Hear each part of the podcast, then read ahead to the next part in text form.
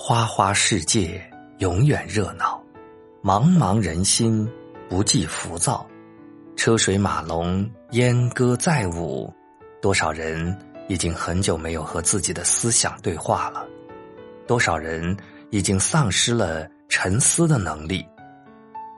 这般忘我，或许是这个世界赋予给现代人类的特性。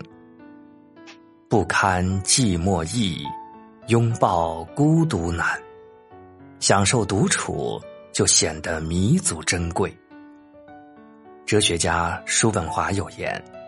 在独处的时候，一个可怜虫就会感受到自己的全部可怜之处，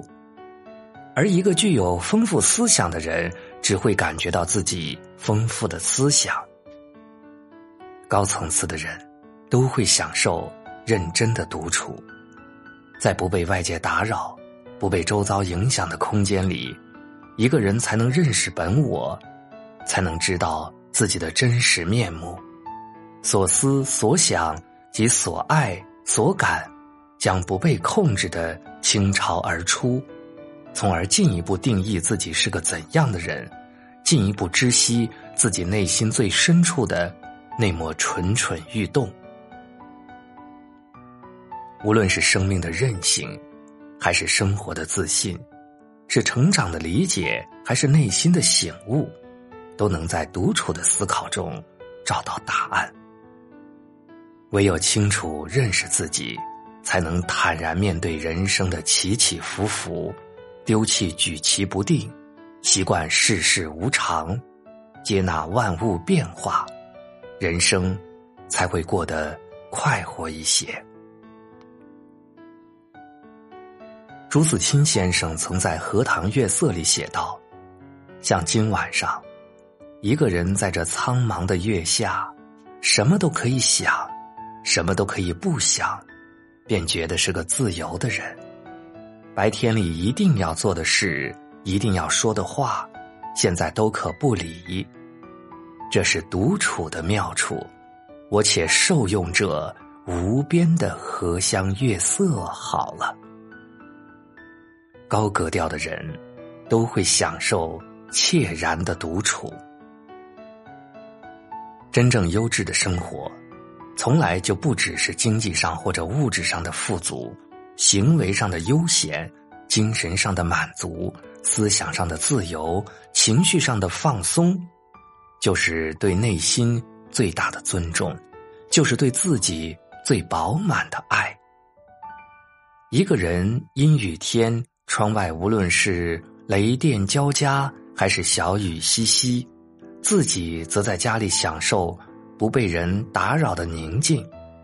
泡一杯上个月朋友送的焦糖玛奇朵，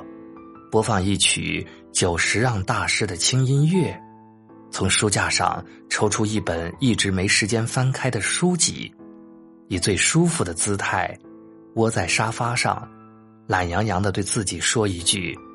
这般自在，好久不见。”亦或挑选一个艳阳天，看一场电影，逛一家书店，去海边走走，健身房跑跑步，做一切自己感兴趣做的事，无需顾及同伴感受，或者哪怕什么都不做，都能让人找到最自由的精神状态。老戏骨陈道明也颇爱独处，无心饭局，不喜应酬。闲暇时间，他挥笔作画、弹钢琴、练书法、阅读，创造了一个丰富、自由且只属于自己的精神王国。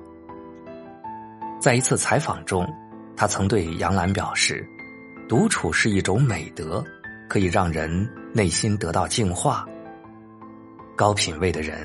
都会享受优雅的独处，历经生活打磨，依旧内心清明的人都很清楚，社交并不能完全摆脱孤独，不是获得幸福感的良方。无用的社交更没必要沉迷，唯有自己才是真实。独处是内心的修炼，是岁月的修行，纯粹专注，做好自己。独处是高级的能力，